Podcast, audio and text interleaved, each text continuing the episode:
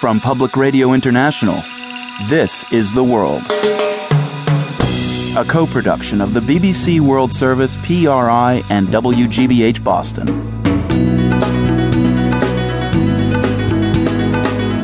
It's Monday, November 12th. I'm Marco Werman.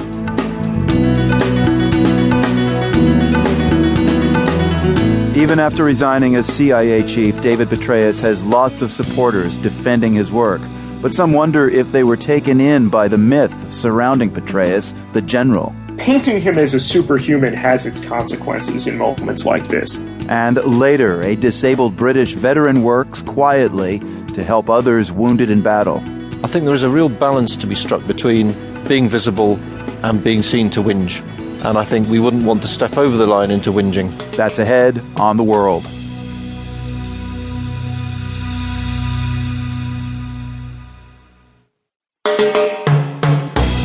PRI's The World is supported by the Medtronic Foundation, supporting patient serving groups such as the International Diabetes Federation, who help empower individuals with diabetes to live life to the fullest. Learn more about the International Diabetes Federation and others who are taking on this disease at medtronic.com.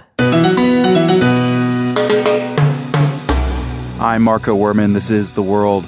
New details continue to emerge about the investigation that led to the resignation of David Petraeus as CIA chief. FBI agents had reportedly known since last summer about the extramarital affair between Petraeus and biographer Paula Broadwell, but that information was not shared with the White House at the time because there was no evidence that the affair compromised security or that a crime had been committed. The scandal, though, represents a huge fall from grace for David Petraeus. He was credited with helping to bring the war in Iraq under control with the so-called surge back in 2007 and 2008. He later got good reviews for his command in Afghanistan as well, before going to the CIA. Spencer Ackerman is a senior writer at Wired who covered Petraeus, and he says tough questions about the general's command were not always asked. In particular, the coverage around Petraeus during the surge in, in 2007 and 8 was almost uniformly positive.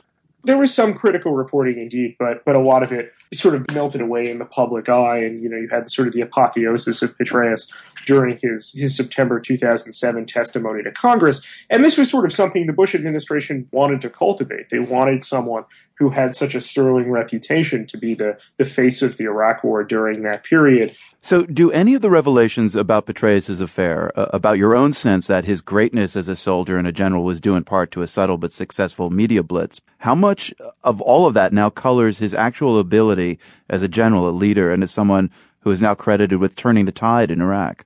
It's going to be difficult to disentangle. Nothing in his personal life, you know, when it comes to this affair, reflects on his military career. Uh, the, the affair appears to, to have occurred after he had retired from the Army. The reason why I wrote my piece was because it seemed that uh, there needed to be some stock taken journalistically about the degree to which you know, harder questions about strategy, about the two wars in general that Petraeus had commanded had gotten sort of swept under the rug while focusing on, you know, the, the mystique, the myth of this, you know, somewhat superhuman figure, Petraeus, and also painting him as a superhuman has its consequences in moments like this. The consequence is that he doesn't uphold a kind of enormous outsized standard of probity that, you know, probably in reality few of us could have. And is that because of the kind of very turbocharged media machine that was built up around him? I mean, is that why we have this such a great difficulty in disentangling those different strands today?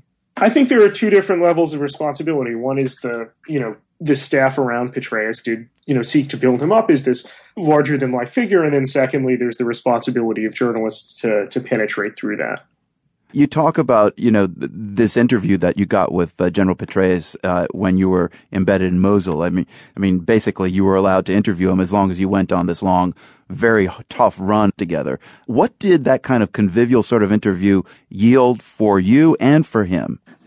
I couldn't complete the entire run. I have to confess to you, I was I was way too out of shape for that. And Petraeus seemed to really enjoy the fact that he could simultaneously lead an, an exercise class while fending off and entertaining some questions from a journalist about about policy and strategy. And you know, I have to confess that you know had a kind of subtle effect.